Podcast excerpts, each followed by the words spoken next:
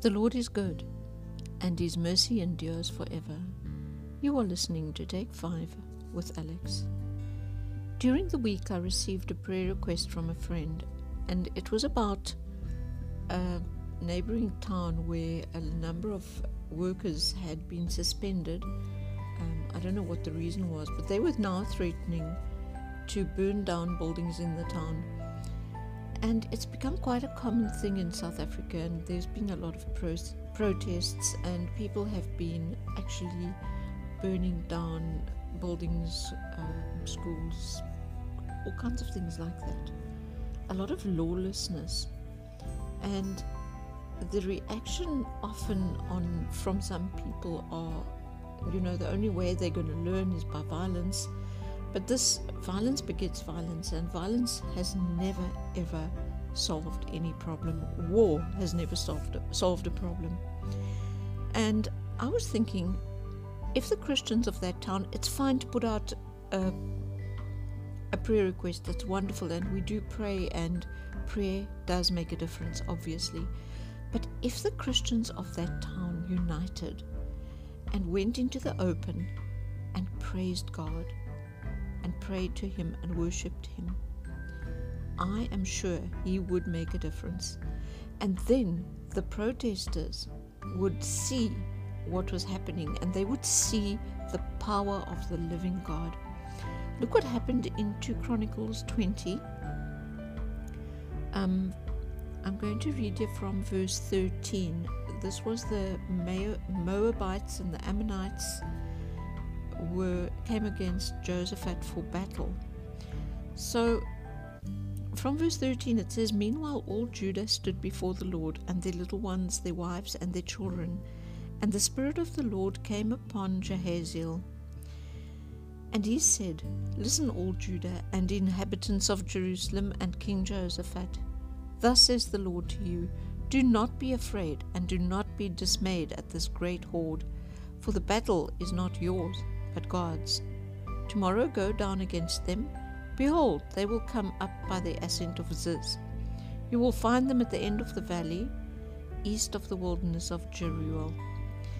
You will not need to fight in this battle. Stand firm, hold your position, and see the salvation of the Lord on your behalf, O Judah and Jerusalem. Do not be afraid and do not be dismayed. Tomorrow go out against them, and the Lord will be with you. Then Jehoshaphat bowed his head with his face to the ground, and all Judah and the inhabitants of Jerusalem fell down before the Lord, worshipping the Lord.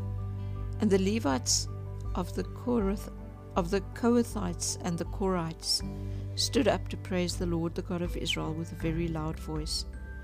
And they rose early in the morning and went out into the wilderness of Tekoa. And when they went out, Jehoshaphat stood and said, Hear me, Jeru- Ju- Hear me, Judah and inhabitants of Jerusalem. Believe in the Lord your God, and you will be established. Believe his prophets, and you will succeed. And when he had taken counsel with the people, he appointed those who were to sing to the Lord and praise him in holy attire and they went before the army and said, Give thanks to the Lord, for his steadfast love endures forever.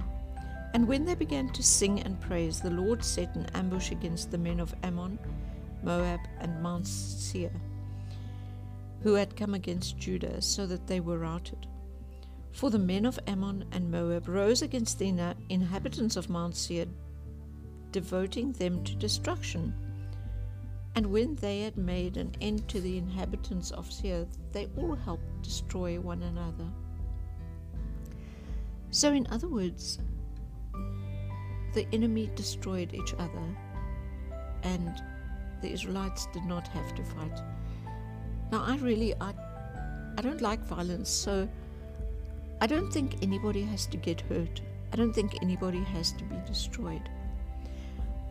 But what I'm saying is that if we were to pray, if we were to pray in public and praise God, the enemy, which is basically the devil, because the devil is behind all this, will won't have the power he has because the people will see the power of God.